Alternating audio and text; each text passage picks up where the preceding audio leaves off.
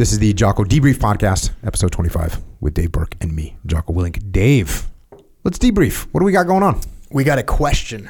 This actually, a lot of the times when we talk, it's business situations that we're dealing with, either me and the team with an, a long range client or a client you've been working with.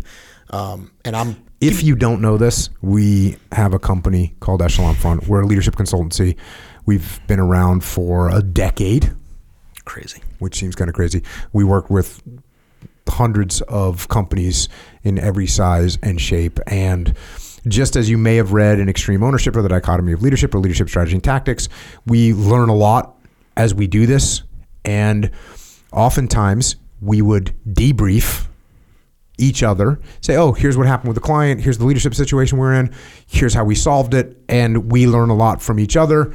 And so we decided at some point to make these debrief podcasts to let everybody learn from these lessons. We also have an online training platform for leaders. And so it's called extremeownership.com. It's the academy. And we do questions and answers on that.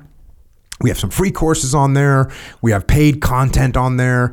We do live sessions where you can just come on and ask questions directly to me, Leif, Dave, who, you know, anyone on the team. And so looks like you're talking about something from the academy here. Just wanted to give everyone a little heads up in case someone's jumping in out of nowhere. Yeah, that's exactly right. So the academy is a great place. We meet once a week. People ask a bunch of questions. It's really cool. The questions that are asked are relevant to not just the person asking it. There's a version of this that just about everybody is dealing with. So every now and then there's a question that when it gets asked, it's connected to so many other similar questions that it's sometimes worth discussing more generically than just the specific thing that's being asked because it's the same challenge people are dealing with. And this was one of those questions. And it's a question or a, a question that we get a version of many times. And, and so, quite simply, the question is got a, a leader in an organization and they've got a team working for them, and that team doesn't want to put in the extra effort, or at least so it seems. So the situation is, hey, they work from nine to five, you know, but nobody wants to stay late. Nobody wants to work weekends. Nobody wants to come in early. Those things aren't happening. They're not engaged, and they don't seem to care beyond the basic requirements that are set for them. And the question is, how do I get them to make that extra effort so we can win? How can I get them to care as much as I do? That's the generics of the question. So that's the situation we see and hear about all the time. And like I said, it's a version of a question that we get almost all the time, which is how can I get my people to take more ownership? And the reason I thought this was good, it reminds me of the last podcast we talked about, is seeing two different ways to answer the same question, two different viewpoints that you could possibly have. A lot of times on the academy, in person, whatever it might be, when we get a question is, how do I get people to take ownership? One of the most common ways we answer it, depending on the situation, is is you can't make people take ownership. You have to take ownership. And that's a very common answer we give. And that answer to that question is very relevant especially when we're talking about people that don't want to take ownership of problems. Jocko works for me. There's a problem. Jocko doesn't want to take ownership of that. And one of the, worst things I can do as a leader is say, Jocko, this is your fault. You need to take ownership of it. What I actually need to do is I need to take ownership of that and say, hey, Jocko, this problem you're dealing with, this is my fault. Let me explain why, the things I've done wrong, the mistakes I've made, the lessons I've learned. And if I take ownership of problems, what you'll see over time is that's a really effective way for me to solve these problems. And you'll see the value of that. And you'll be far more inclined to be taking ownership of problems than if I'm imposing that on you, which doesn't work. So I can't tell you to take ownership. It's kind of a direct violation of what we teach, which is Jocko works for me. Jocko's got a problem. It actually isn't his fault. It's my fault. And I want him to see me take that ownership. Yeah, and I was gonna throw that in there. So this is not a ninja trick manipulation. This is not Dave saying that it's his fault in order to trick me into me saying no, it's my fault. No, when you do this, you have to think to yourself, wait a second, I'm the person in charge. The team didn't do what they or my employee or my subordinate didn't do what they were supposed to do or the team didn't do what they were supposed to do. This actually is my fault because I'm the I'm the person in charge. Yeah. And so here's the things that I didn't do well. I didn't explain the why. I didn't. Eh, I didn't give Dave the training that he needed. I didn't give him the the gear that he needed or the support that he needed. These are the things. These are the mistakes that I made. I didn't give him the clear end date. I didn't tell him what the the, the reward was going to be for us winning this contract or or closing this deal. These are all mistakes that I made, and I'm going to present those to Dave and say, "Hey, here's the things that I messed up. Here's how I'm going to fix them next time." And I look forward to another opportunity for us to win. So again, I just want to reiterate that this isn't a manipulation. It's not a little ninja trick that you're going to use to get someone to take ownership. Yeah, finally, I got Dave to say it's his fault. No, no, no. If I'm in charge, it's my fault. Yeah, that that is so important.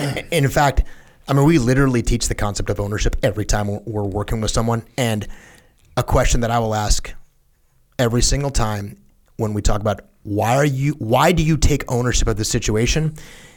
It's not uncommon to say, "Oh, that's what I want my other people to do. I, I want I want them to see this as well." There's one reason you take ownership of a problem. It actually is your fault. That's the reason you do it.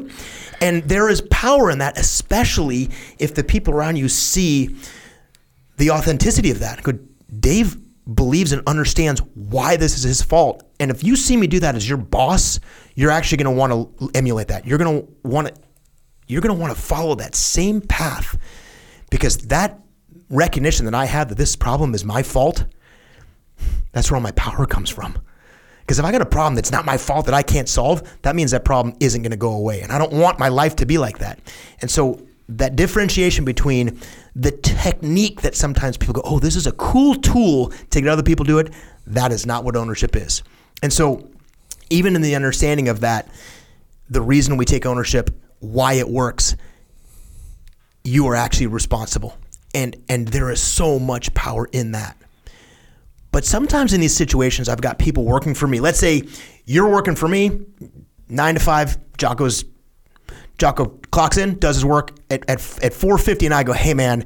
I need an extra 30 minutes to get this thing out the door.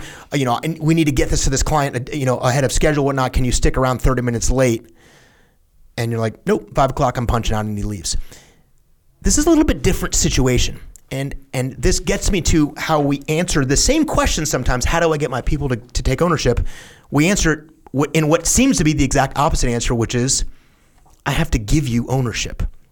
And that is different than saying, I have to tell you this is your fault. But if I've got people on my team and they don't feel like they have ownership of what's going on with this team, with this company, with what we're trying to do, it's going to be really hard for them to see why they would stay late, why they would come in on weekends, why they would come in early, why they would do any of the things that so many leaders right now are struggling with their people not doing. And so the concept of giving people ownership, sometimes in this case, like it is in this case, sometimes it's actually a literal thing. And the cool thing about the way I get to think about these things, and the way I'm going to debrief you, or the questions I get to answer, is I get to think about the position that I'm in. I get to think about myself and, and some of the best advice, maybe the best advice I ever got as I came to Echelon Front was when I answer questions, the first thing I should think about is what I would actually do. And so I got to put myself in a position of trying to understand what is not just the frustration of this leader whose people aren't doing what he wants them to do, but also the position of those people that don't feel compelled to want to do that. I'm thinking if Jocko ever called me and goes, "Hey, man." I know you had plans, uh, you know, uh, tomorrow at five o'clock. I know you you were going to head out and whatnot, but dude, here's the situation. We got this issue. Can you stick around? Can you come down here and give me an hour, this and that? I try to think of the reason why I would say yes, and the reason I would say yes is that I actually feel, I actually feel like I have ownership of what's going on here. I have, I feel like I've been given ownership so much so that this feels like every bit as important to me as it feels to you which makes it really easy for me wanted to for me to want to do extra things. And so if we actually want the people to do the things we think we need them to do, they have to feel like they have ownership. And you have to help them see that connection. But the reason I thought this was an important one is something that you talked about, and, and I'm thinking of all the different stories we say is can they make the connection? Can they make the connection between the things that they are doing to make the team successful, to make the company successful, to make the, the client successful, and their life being better. Their life being better for them. And that's the concept of of giving ownership is I feel like this is in my best interest to say this is in my best interest to do this extra work. This is my best interest because I get to share in the benefit of feeling like I have ownership in this company. So, So some, Dave is a little bit selfish, ultimately, because when I call you at four o'clock and I say, "Hey, Dave, I know you're planning to head up to the mountains this weekend with your family, but I got a client. They want to meet for this for dinner tonight. Can you come down? Because they're they're they're you know." Aviation company and you're the guy and they really want to meet you can you come down? And and what you just said is which is true. You go well yep i want to go down i'll be down there because you know that when you go down there and you help echelon front and echelon front does better and echelon front gets front gets another client you know that dave berke is gonna have more job stability. Dave Berke is going to make some money directly from that client. Dave Berke's family is going to be more stable and secure. Dave Berke's going to build some relationships with some more people in this company that's going to open up more opportunities. So there's it's it's an interesting dynamic. And you know, we used to have that expression in the ex, uh, expression in the military of "What's in it for me." Remember that? Totally. And you'd want to explain to guys what's in it for you. So it's sort of uh, one of those situations, and you're right. This is in leadership strategy and tactics, right? This is when what I call the thread of why. And how does the thread of why? Hey, if echelon front, if I call up Dave and say, "Hey, Dave, like Dave's, you're on a salary, you're getting paid no matter what," and I call you up and say, "Hey, Dave, can you can you come down to San Diego tonight and go to dinner with these people?" But he's planning to go skiing, or he's planning to go to the mountains, or he's planning to go whatever camping. And and if he has no if he's not going to benefit or he doesn't understand how he benefits and his family benefits and his life gets better, the better echelon front does, then he's not going to do it. So, what we need, ultimately, what we're talking about is unified strategic goals. We are both trying to go in the same direction. When Echelon Front wins, well, Dave Berke wins. Dave Berke's family wins. That's what happens. So, you're in the military now. And now you got people that got to go out and do a mission. Well, how does that benefit me or to put my life at risk? Well, guess what? If we do our job here in this foreign country to put a to to dis dismantle a terrorist group, guess what? You're going to benefit. Your family's going to benefit. They're going to be safer. You're going to get possibly promoted. There's a bunch of reasons. America's going to be more stable. Your family's going to be safer. So the minute that I'm telling someone to do something and I cannot connect the dots between how this is going to benefit them, I got a problem. I got a legitimate problem. So that connection between those two things is what's powerful. Between Dave understanding, hey, when Echelon Front wins, Dave Berke wins. Dave Berke's life gets better. His family's life gets better. That's what we want. And this goes to anywhere. This goes to any, you know, the, in the, the example that I use in the in the book Leadership Strategy and Tactics. You know, the CEO got up and made a big speech about we're profitable. We paid a bunch of money to the shareholders. None of that mattered to the workers. They're all like, "Hey, we didn't get any money for we didn't get any dividend check." But what they didn't understand is that they had job stability. What they didn't understand is that there would be expansion. What they didn't understand is as they grew, there would be more opportunities for every single one of those workers. And once they saw that, they realized, "Oh, I should go harder. I should do more." So yeah. Yeah, and and you talked about that financial one, and that that one is that one actually I think sometimes can be the easiest one to pinpoint, is if that is the motivation. But what Dave Berke is actually doing, I, I've got plans for my family. I've got dreams. I got visions. I want my kids to be able to go to a good school. I want to be able to take a nice vacation with my wife. I have goals and strategic things that I want to accomplish for my family. And if I can make the connection between the pathway to me having more control over my life to doing this extra work, and if I can get my, in this particular case, get my family to understand that, hey, babe, hey, Jocko called, I need to stay an extra hour tomorrow. We've got A, B, and C going on. And I know it's going to put us a little behind schedule. We're going to arrive a little bit later than we planned but she understands what it is that I'm doing and how it helps us accomplish the things we want to accomplish. It doesn't necessarily mean I get an extra amount, you know, deposit in my paycheck. It might be this is what's best for the company because over time that's going to be what's best for me. Maybe that means we bring in a better client and we get to now outfit Echelon Front with with new, better computers, so we can do a better job building, um, you know, PowerPoint presentations, a better a better job training. I can make the connection between all the reasons how the company wins and draw a direct link to my life getting better, how hard is it for me to go, dude, do you need me to stay for an extra hour? no factor. Where do you need me to be? And it doesn't have to be this tug of war by which you're trying to compel and force me and trying to squeeze a little more blood out of the turnip on, on my, my hourly schedule as opposed to, hey, Dave, the ownership that you can have in this is all these other things. Yeah, yeah, money's great. And I'm not trying to, to diminish the value of people getting paid more. I think that's great. But the thing that I, have discovered people want more than anything is they want more control over their lives. And I can make the connection between Echelon Front being successful as a company with my life having me having more f- control over my life and being able to accomplish the things that my wife and I have for our families. And if I can drink, draw that link all the way back down to that, it makes it so much easier. And I think it's important to think about that idea of when you want people to take more ownership, you've got to give them more ownership. Sometimes that is in a literal, a literal sense of giving ownership. You've we've worked with clients where they give them ownership in the company. They they have that that connection. And when you're in charge, it's kind of easy to make that. If you're the CEO, it's easy to make the connection between your people's extra work and how it benefits you. Not so simple for them. And so if I've got people on my team that don't want to take that extra effort, they don't want to give that additional beyond what's expected of them, nights, weekends, early, extra, whatever it might be. Sometimes the answer to that is the almost opposite of what we say for ownership is I'm not giving them enough ownership. And literally the example I wrote down was the one you had from leadership strategy and tactics. Is obviously you hit on that because you know that so well. okay. All good. All viable points, Dave Berke. Go on. All viable points.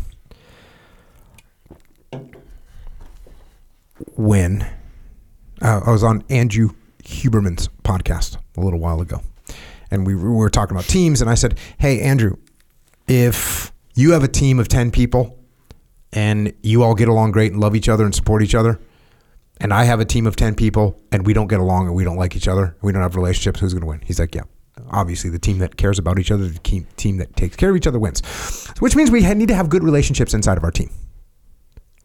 Which if you've been on the academy calls for the last two years, what we've been talking about is if we have a relationship, that means we trust each other, that means we listen to each other, that means we respect each other, and that means we are able to influence each other. That's what a relationship is. So Dave and I have a relationship, and that means we trust each other, that means we listen to each other, that means we influence each other, that means we treat each other with respect. And you can take any one of those and turn them off, and we got a bad deal, right? So if we don't trust each other, we don't really have a relationship. If we don't respect each other, we don't really have a relationship. So, that being said, I got to add something else into the mix, which is probably the preeminent piece of a relationship. It probably trumps, possibly trumps everything that I just said. And that is when someone, when you know someone cares about you.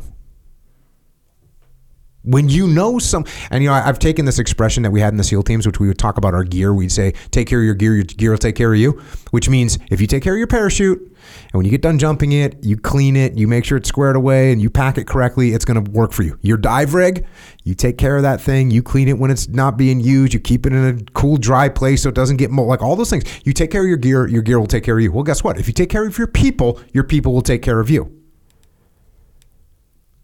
When I had Mook, General James Mukoyama, on the podcast, he talked about the premier, one of his premier elements of leadership was caring. Caring for your people. Who was his favorite leader? Colonel David Hackworth. Colonel David Hackworth, who is like known as a hard ass. And yet, Mook and everyone else knew that David Hackworth cared about them. That's what they knew. So,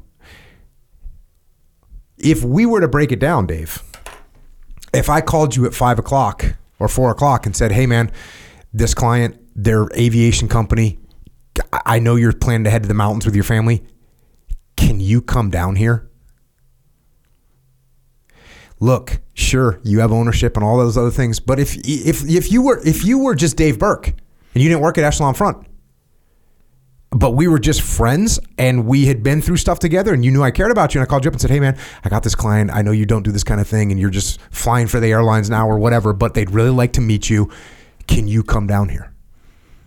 If I believed you cared about me more than yourself, You're doing it. the I'm there. You're doing it. And so if you're not running your organization in a way that people recognize, oh, look, I know we want to make money, but you can see Jocko's actually concerned about where I am in three years. Jocko's concerned about making sure my family is good to go. Jocko's concerned, like if the, if you care about your people, they're going to take care of you. Now, part of this is leadership capital too, right? How many times? I mean, Dave, you got like I call you the next weekend, I call you the weekend after that, I call you the weekend after that. By the way, I call you Thursday night, and then you're going on a date with your wife, and I call you up. All of a sudden, I'm, I'm burning my leadership capital, and what I'm actually displaying, there's like an equivalency here. What I'm actually displaying is that I don't care about you. Look, I don't care that you're going to the weekend. I don't care that you're going to the mountains. No, you need to come and work with me. I don't care that you're going on a date with your wife. You need to come and help me out. All of a sudden, I'm displaying through my actions, and there's like a an equivalency between leadership capital and how much I care about you. Because if I care about you, bro, dude, look, you're going on a date with your wife. Don't worry about it, man. Don't come down. Seriously, like free. I'm not even going to dinner because I don't. I'm not going to do this because I don't want you to come down. I want. I want you to go be with your wife tonight. You know, you, you had this date planned. I want you to go to the mountains with your family. That's more important. When I care about you, when I invest and I up the bank account of how much I care about you, then I've got some capital in there. And you know, when I need something, I'm going you're going to give it to me. So that is a very important thing to think about. You are when you when you've got people that you work with, that you work for, that work for you, every moment you're that there's a leadership capital element and that leadership capital it's like the dollar bill is based in gold right? The dollar the dollar bill used to be based in gold right? Used to represent gold. Well leadership capital what that's based in is how much do i care about the, the my people? And when i cut you off when you're talking i don't care what you have to say. And when i don't treat you with respect i don't care how you feel. And when I don't allow you to influence me, I don't care about what your ideas are. And when I don't trust you, I don't care if you trust me. So the leadership capital piece, if you were to translate, if you were to go cash in that money for gold, what you would get is care. That's what you would get. And every so when you want when you got people that aren't on board that don't want to work that don't want to that want to skip things they don't they haven't seen how much you care about them. And if they haven't seen how much you care about them, it's going to be hard for them to care about you. So start investing in that bank. By the way, your whole approach to this thing, the whole approach here, what can I how can I get more out of them? How can I get more out of them? How can I get them to work harder? Wait a second. Let's put that. Let's let's let's do the same thing we do with trust, listen, respect, and influence. Because if I want you to trust me, I'm going to trust you. If I want you to treat me with respect, I'm going to treat you with respect.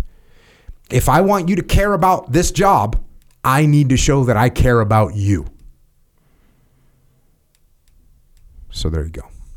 Yeah, and if you actually cared about me the way that you just described, how often would you want me to make those sacrifices on behalf of all these things that supposedly matter to you if that was really more important than to, that I was more important than I was to yourself. So, yeah, that connection is uh, the way you describe that's awesome. Is that that's what you do with people you care about. Yeah. And you know, and sometimes you got to go, hey, Dave, listen, dude. I'm sorry, man. Here's the reason why I need this. And when those times happen at the times they're supposed to happen, I'm like, bro, stop. Just tell me when and where. No factor. and if that happens every single day, I might start to think, Yeah. oh, oh, I think I see what he's doing. And it's not exactly what I thought. check this out. we want people to, this is going back to your original question stay late, work weekends, come in early. Okay. So if I want you to stay late, guess what I should be actually doing as often as I can? Getting you out of early. Yep.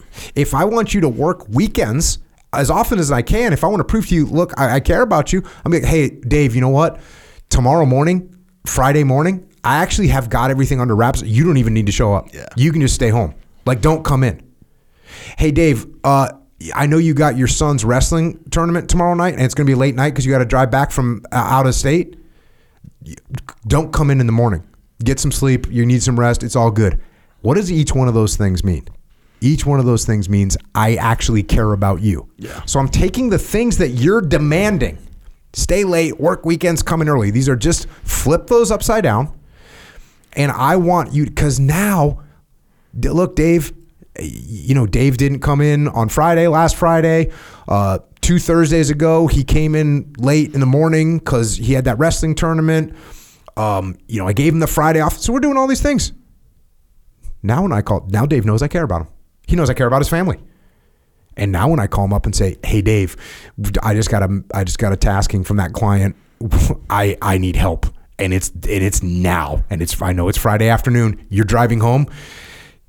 Can you either come turn around right now or can you meet me at six o'clock tomorrow morning? Can you? I'm all, all day long. Yeah, no factor. No factor. So if you want people to take care of you, take care of them. There you go. All right. My turn? Your turn. All right. Um I just want to make sure that everyone You ever seen those signs on the beach? Have you ever seen a sign on the beach, legit sign on the beach that said sharks? Yeah. like you got to watch out. Yep. You probably shouldn't get in the water. There's other signs, you know, you go camping and they'll say fire warning, right? Hey, don't start fires. We're in stage red or whatever. There's little things that we got to watch out for in the world. And something I something you may want to pay attention to. Something you may want to put but just make sure you're looking for the signs is insecurity. I was with a client recently and I saw an interaction that was it, it, it said to me, I see some signs. They say watch out for insecurity. Uh, particular individual who's in a senior position doesn't have a degree in computer science. No degree. Matter of fact, like did whatever, one year of junior college or something, and yet is in a very powerful position and has a has a ton of experience. So didn't go to school, didn't get the piece of paper, but knows a ton about it. This is like the mechanic that's looking at your car, right? And he's been working on Fords for you know 25 years. He's been working on Fords for 25 years and yet there's uh, you know an engineer from MIT that's going to look at your you know that's that who do you want to diagnose the problem with? Your Ford. Your Ford's an engine right? Look that person from MIT is obviously smart has a degree in mechanical engineering but it but the guy that's been working on Fords for 25 years so that's the kind of scenario that we were in right? This guy knows a lot. He's been under the hood in the computer world in the software world even in the hardware world but he really knows a lot and he threw out one of these um you know they don't respect me because i don't have a degree. And that right there you know this was in an offline conversation you know, they don't respect me because i don't have a degree. And that that just flag the, the big giant like 8 by 12 flag went up that said insecurity on it. Because he was so obviously insecure about this and the funny thing is, I talked to the rest of the staff, and guess what the staff thinks? The staff thinks he's brilliant. The staff thinks he's got all this knowledge. The staff thinks that he's incredible what he's done. They're totally behind him, and yet he's insecure about the fact that that he doesn't have a degree in this stuff. And this is just so ego driven. Um, you know, so now he feels like he feels like maybe he's not good enough because he's insecure. So now he's projecting on everybody else that they don't think he's, you know, got it going on. And so then it's like, then what happens is so there's one flag goes up, then another flag goes up. The other flag is like, hey, we need to do it my way. So all of a sudden we're imposing on people. All of a sudden another flag goes up. That's like making people look stupid in a conversation. Hey, uh, that's a completely different engine than that Ford that you're talking about. You, you, you, you know, and then it's little snide. Oh, they didn't teach you that in college. You learn that up at MIT. You didn't learn that. And all of a sudden, these it's just red flag, red flag, red flag, and it gets to be it gets to be a little bit embarrassing. And what sucks is, of course, everybody sees it, right? You, they might not see the first one. You put up one red flag and you put up a flag and people maybe you raise it half mast. You know, it's a half mast thing that says insecurity, and people kind of like overlook it because there's a bunch of other flags of hey, confident and and you know d- knows stuff, and so they don't really see it. But then you start putting up flag after flag after flag, and it really starts to leave a mark. So I'm asking you to pay attention to that. I'm asking you to not do that. Actually, I'm asking you to pay attention um, to insecurity because it can manifest itself in a lot of different ways. They don't respect me. That's a huge one. They don't respect me because I'm too old. They don't respect me because I'm too young. They don't respect me because I have don't have a degree, or they don't respect me because I have a degree because that happens too, right? Oh, this freaking college kid coming down here with his degree. Or the opposite happens. Oh, they think they know everything just because they've been to college. Like, it, it, did I get? Did I catch both directions there? I, I can't tell if I did. Uh, it can go either way, right? Either this guy has a degree, thinks he knows everything, or this person doesn't have a degree, they don't know what the hell they're talking about. Or I have experience or don't have experience. That's another one, right? I've been doing this for 25 years. I don't have to listen to Dave. Or Dave, you know, he's he has 25, so he thinks he knows everything. We just it either direction. We can find insecurity in either direction. And the thing is, no one cares. The only person that cares, the only person that cares is actually you. I've I've I've had that conversation with at least 20 people. Where 20 people have pointed out their insecurity of I don't have this or I didn't do that or I never, you know, oh, I never served. So therefore no one respects me. Like no one actually cares. They care if you suck at your job. They care if you make mistakes repetitively, repetitively and you don't correct them. But no one actually cares that you don't have a degree. No one cares. No one cares that you have a degree, by the way. So to prevent so by the way this is your ego so this is your ego that gets your ego gets very reactive to this stuff your ego is super sensitive your ego is nervous your ego doesn't like people looking at it it always thinks everyone's looking at it your ego thinks everything is looking at you when the reality is no one actually cares. So what can you do about it?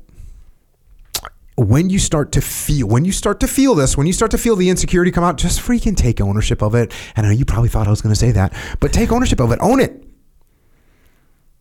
And the way you own it is by saying like yeah you know what? They might have learned something in college that i don't know. How hard is that so you're a computer science you're you didn't get a computer science degree but you know all kinds of stuff about computers because you've been working you've been under the hood of computers for 25 years but you got some other person that rolls in that has their their computer science degree from MIT, and instead of being like they think they know everything, instead own it and say, "Oh yeah, you know what? That's pretty awesome. They probably learned some stuff that I don't know." Good, I can utilize that knowledge. If you understand that maybe someone has more experience than you, instead of being like, well, that Dave thinks he knows everything just because we no, actually be like, hey, you know, Dave, you've been doing this for longer than me. That's awesome. I really want to learn from you take ownership of it. And take ownership of it internally and externally. Right? If you only take ownership of it externally, but you really hold the internal grudge, everybody can see it. So watch out for that one. Everyone can see how insecure you are. And all you this is the crazy thing. When you're this is pay attention to this when you're hiding your insecurities, everybody can see them. When you open them up, they're not there anymore. Isn't that a wild thing to think about? When you hide your insecurities, everyone can see them. When you open up and show everyone your insecurities, they disappear. Isn't that amazing? Boy, it takes some courage to open up and show everyone those insecurities. It takes so much courage to do that. Everyone can see your little petty behaviors. Everyone can see them. Those little snide comments that you're making. Everyone can see them. Everyone can hear them. Respect levels go down. And then what's scary is you end up with a self fulfilling prophecy, right? It's like when you, um, when the police start watching a guy who's paranoid because he's acting paranoid, so the police start watching him, and then all of a sudden he's like, you see the cops are watching me, and it's downward, it's a downward spiral. That's what happens with your insecurities You hide them. People start to notice them. People start treating you differently. All of a sudden, you become more insecure. It's a freaking problem. Whereas if you go, oh yeah, you know what? I didn't even go to college, man, and I know I know there's a lot of stuff I probably missed out on, and that's why I'm glad we brought you on board because I know you have a really good formal education, and I'm looking to learn from you. All of a sudden, there's no insecurity there. It actually becomes a security. You actually look like a confident, squared away person that's willing to learn and be humble. What'd you write down, Dave? At the very beginning when you st- when you described the signs of insecurity you compared to like looking for sharks. I love that image of like hey look out for this. What i wrote down was in my mind as i was thinking of what you were saying i wrote down dominoes fall. It just i was thinking about this and you just said it when you said um, I wrote down just remember, you wrote down the spiral. Like as soon as we take that first step, it's like the dominoes and and you can see the path to destruction that will take when you when you make that first engagement of oh I don't want them to know that I don't have this, or I don't want them to think that I'm dumb because I don't have this. If you, you that first tilt down that path, you you talked about the spiral. It's the exact same thing I was thinking of how bad that goes. But in the same breath, from the very beginning, the first step in the process you're talking about is, and we talk about humility all the time. How humbling and and I really think how liberating is it to accept nobody's thinking about me. no one was paying attention to me. Nobody cares about me or my background or my resume. And it gets to the counterintuitive nature. You talk about this all the time, how counterintuitive things are. The more you try to hide it, the more visible it is. The more my ego gets in the way to try to prevent what I'm afraid of, the more likely the thing I'm afraid of is going to reveal itself is just like, nobody cares about you, man. and if I am humble enough to, to accept that, that they're not really paying much attention to me, they just don't have the time, they really don't care. They're certainly not going home devoting all their free time to Dave Berke. It's super liberating. I don't have anything to be worried about because they're not really trying to pick me apart. And the worst thing I can do is draw attention to myself and like, oh, I wasn't paying attention, but I can't help but look at Dave now because he's always trying to cover up this deficiency he thinks he has. And now all of a sudden, I'm the center of attention for all the wrong reasons. So that's what I wrote down. But just, man, if you can just accept nobody really cares about you or your background or what you've done and just stop thinking that everybody's paying attention to it, that's a liberating, powerful thing to get to exactly what you just said. So that's what I wrote down. Nobody Yeah. cares about you. That's such a good place to start, man. And it's it's oh, hard. It's an e- you have an egocentric view of yourself and the world, and you think everyone notices you, and they actually freaking don't. They don't. They don't. There's not one person that went home after that meeting and was like, "Gee, I wonder what Dave Berke got his degree in." No, no, no one did that. Actually, I take that back. You know who did do that? You know who did that? Someone that's insecure. Insecure. Yep. Someone that's insecure about Dave Berke really did a good job in that meeting, but I wonder what he's got his degree in. That's so that's who you're just dealing with insecure people, and everyone can see that they're insecure. So don't join in with them. Everyone can see that they're insecure.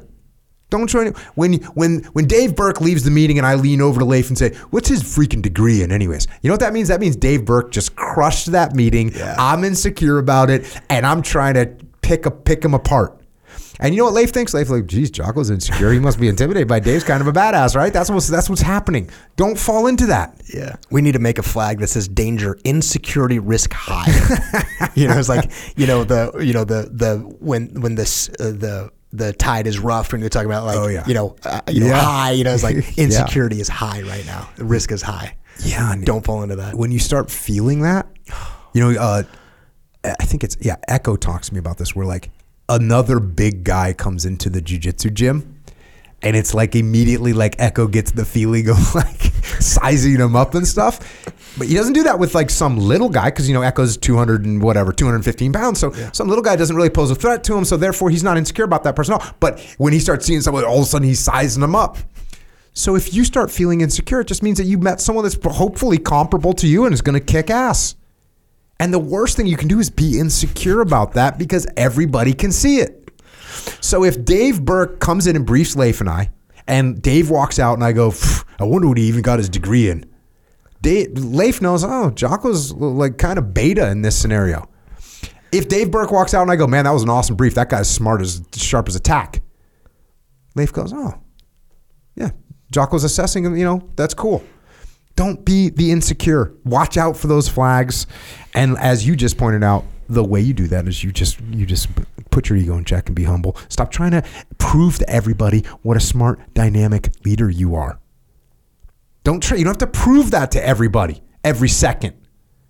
You have to prove to them how smart you are. You don't have to prove. You don't have to prove how tough you are. You don't have to prove what a dynamic leader you are. You don't have to prove any of that stuff. And in fact, every time you try and actively, outwardly prove that, everybody sees it as an insecurity, and it's going to make you look weak because you are.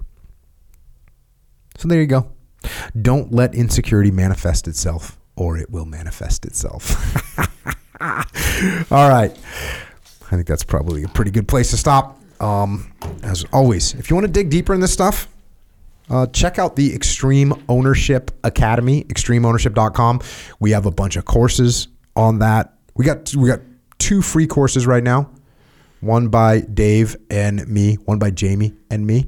Um, Dave and I, you talk about the framework of extreme ownership and how to how to utilize it pragmatically there's some protocols you can follow that'll help you. And then Jamie and I talk about the obstacles to extreme ownership, of which there are many.